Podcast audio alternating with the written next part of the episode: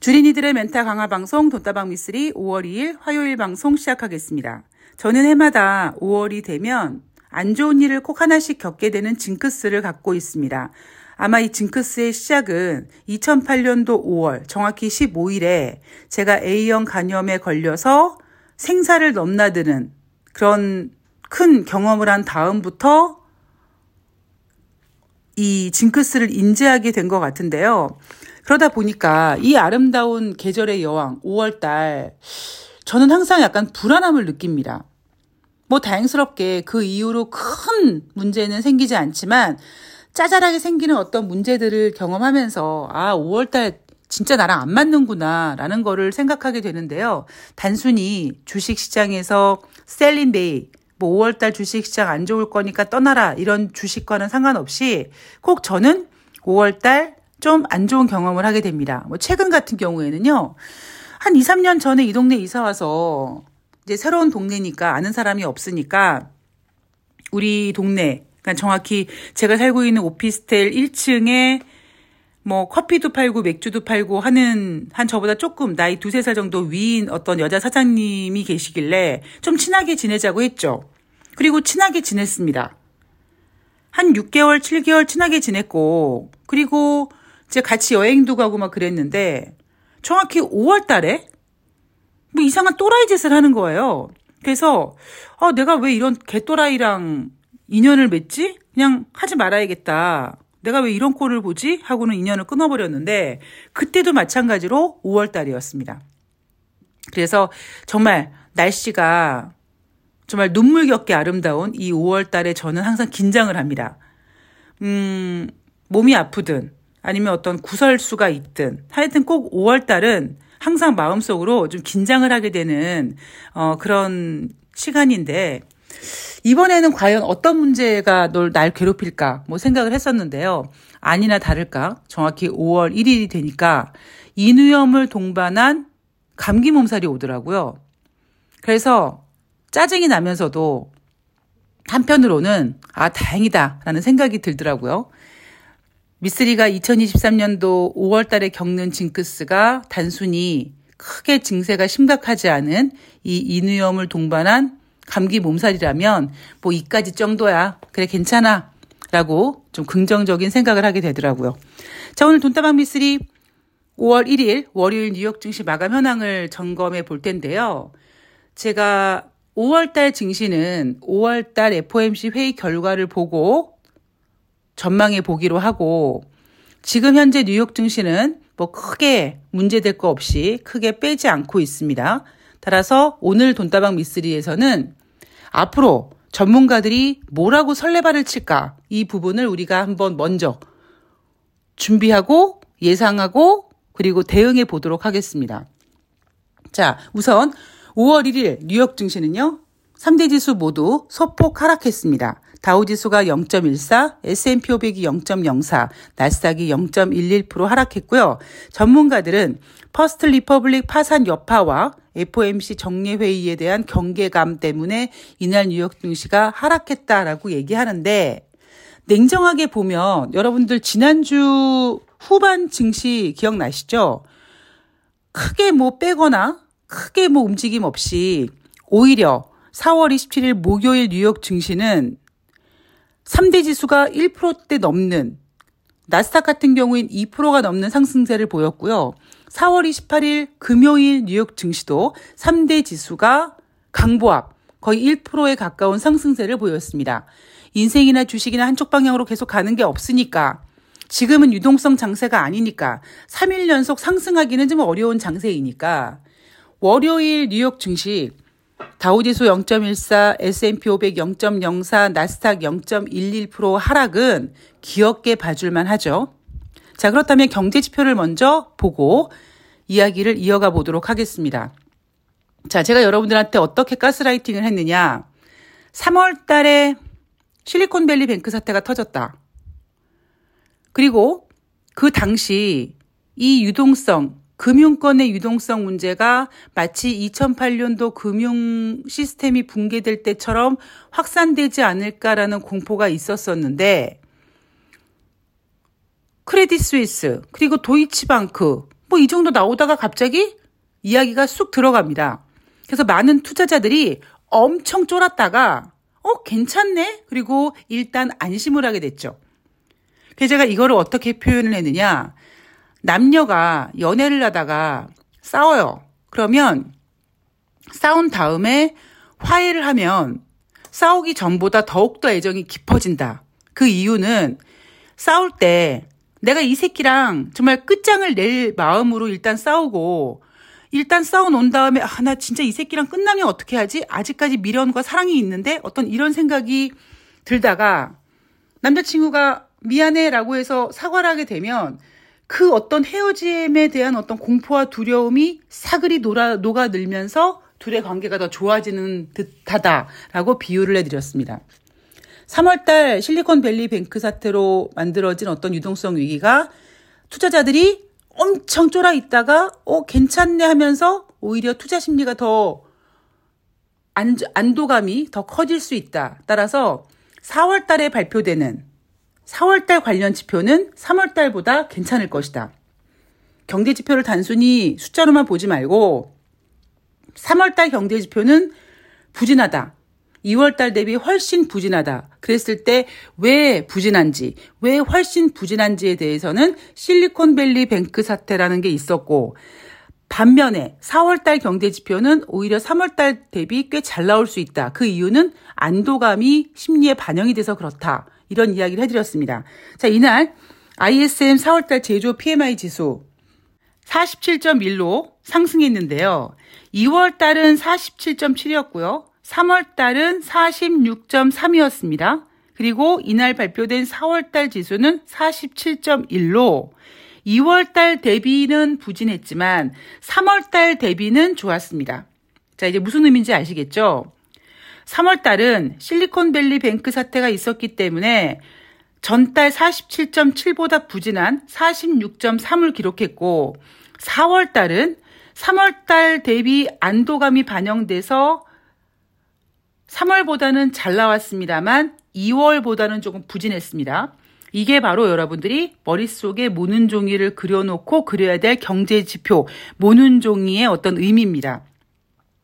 아무리 사월달에 사십칠 점 일이라고 하나 지금 아이에스엠 사월달 제조 피엠아이 지표는 육 개월 연속 기준선 오십 이하의 위축세 존재 중입니다. 자, 그리고 에스 앤 피 글로벌에서 발표한 사월달 제조 피엠아이 지표는요. 자, 이것도 여러분 머릿속에 그림을 한번 그려보세요.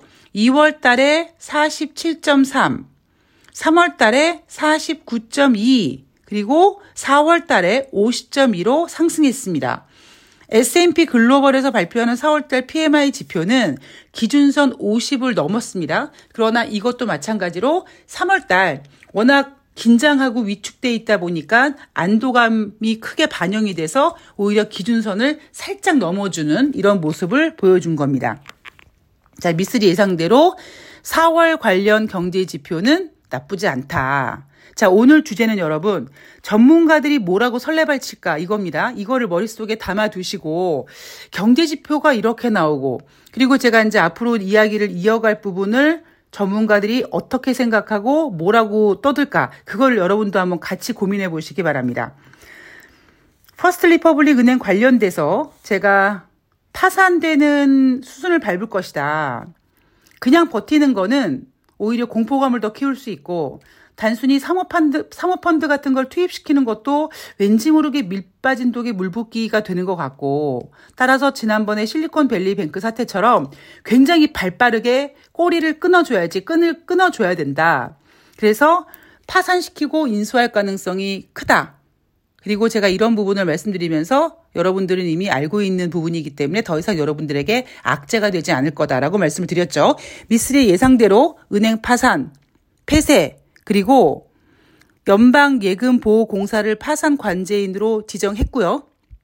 제이피모건 체이스의 은행 인수, 그 입찰 제한을 발빠르게 수락해서 제이피모건 체이스로 넘어가게 만들었습니다.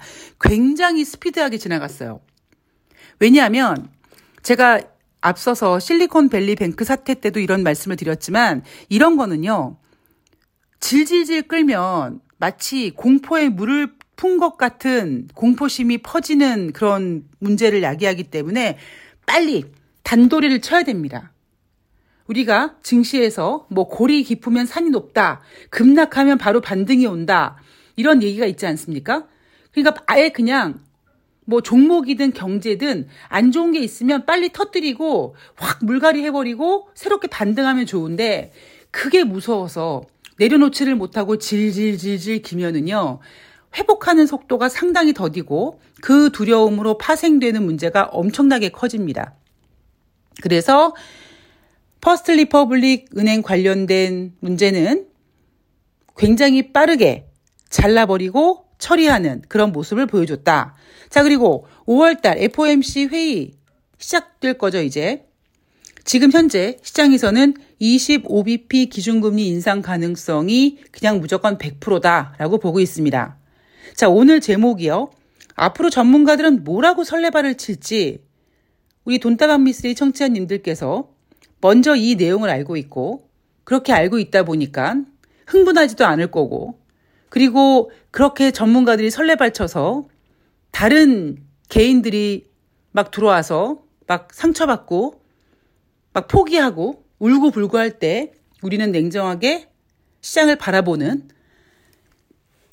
그런 지혜로운 투자자가 되자, 뭐 이런 내용 아닙니까, 오늘 방송이? 자, 전문가들은 그러면 뭐라고 설레발을 칠까? 아, 제가 지금 감기가 걸려서 호흡이 굉장히 힘듭니다. 예, 좀 이해해 주세요. 음, 오늘 방송 내용을 쭉 보면 첫 번째, 여러분 뭡니까? 경제 지표가 잘 나오고 있단 말이에요. 그죠?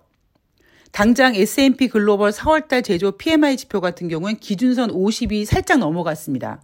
그럼 전문가들이 이걸 어떻게 얘기하느냐? 미국 경제 나쁘지 않다, 미국 경제 회복되고 있다고 개소리를 할 겁니다. 그러면 전문가들은 첫 번째, 미국 경제 좋다. 그리고 우리가 우려했던 어떤 유동성의 위기, 금융권 유동성의 위기, 퍼스트 리퍼블릭 은행 사태, 이거 처리됐다. 그리고 오월달 에프오엠씨 회의에서 이십오 비피 금리 인상, 이건 이미 알고 있었던 거기 때문에 더 이상 크게 문제되지 않는다. 즉, 이십오 비피 금리 인상 가능성은 이미 시장에 반영이 됐고, 그리고 연준은 오월달 인상을 끝으로 금리 동결을 할 것이며, 하다하다 지금 시장은 하반기에 금리를 인하할 거라는 것까지 미리 반영하고 있다. 자, 여러분, 여러분들이 만약에 전문가라면 뭐라고 개인들을 꼬시겠습니까?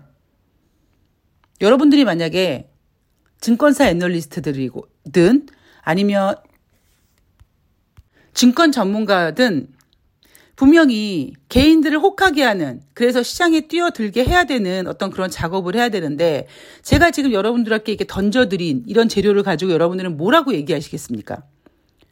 경제지표 잘 나오고 있으니 미국 경제 나쁘지 않다. 그리고 오월달 에프오엠씨 회의 이미 다 알고 있다. 이미 반영이 됐다. 그리고 시장에서 우려했던 퍼스트 리퍼블릭 문제 다 해결해서 어떤 이 문제가 다시 불거지거나 다시 크게 어떤 그 문제를 일으킬 만한 일은 없다. 뭐 이렇게 얘기를 하겠죠. 그러면서 시장을 좋게 볼 겁니다. 거기에다가 제가 하나만 더 말씀드리면, 정확히 한 달 전에 오펙과 오펙 플러스 회원국들이 갑작스럽게 우리 오월부터 백십육만 배럴 감산할 거다라는 감산을 결정합니다. 그래서 이날 국제유가가 팔십일 달러로 마감을 합니다. 더블유 티 아이 기준으로요. 제가 이날 방송에서 뭐라고 말씀드렸냐면, 오펙과 오펙 플러스 회원국들이 감산을 결정했고, 그리고 감산량이 꽤 적지 않기 때문에 전문가들은 다시 국제유가가 백 달러 갈 수 있다라고 얘기를 했습니다. 그때 미스리가 웃기지 마라, 백 달러 못 간다, 가격 빠진다. 왜냐하면 국제유가는 굉장히 순수한 녀석이어서 쟤네가 저렇게 감산을 하는 이유는 앞으로 경제가 침체가 올 거라는 거를 생각해서 미리 지금 선반영하는 거다. 미리 공급을 축소해 주는 건데, 경제가 좋아서 수요가 계속 늘어난 거다 유지되면 상관이 없지만, 경제가 안 좋아질 거기 때문에 수요가 위축될 것이다. 따라서 전문가들이 오펙과 오펙 플러스 회원국들의 감산 결정에 대해서 다시 더블유티아이 기준으로 백 달러 갈 거라고 또래, 노래를 부르고 있지만 개풀 뜯어먹는 헛소리다라고 얘기했죠. 이때 어떤 이야기가 나왔었냐면 오펙이 감산을 해서 이 다시 국제유가가 백 달러까지 상승할 것이고 따라서 이 국제유가의 상승이 인플레이션을 자극할 것이다라고 했습니다.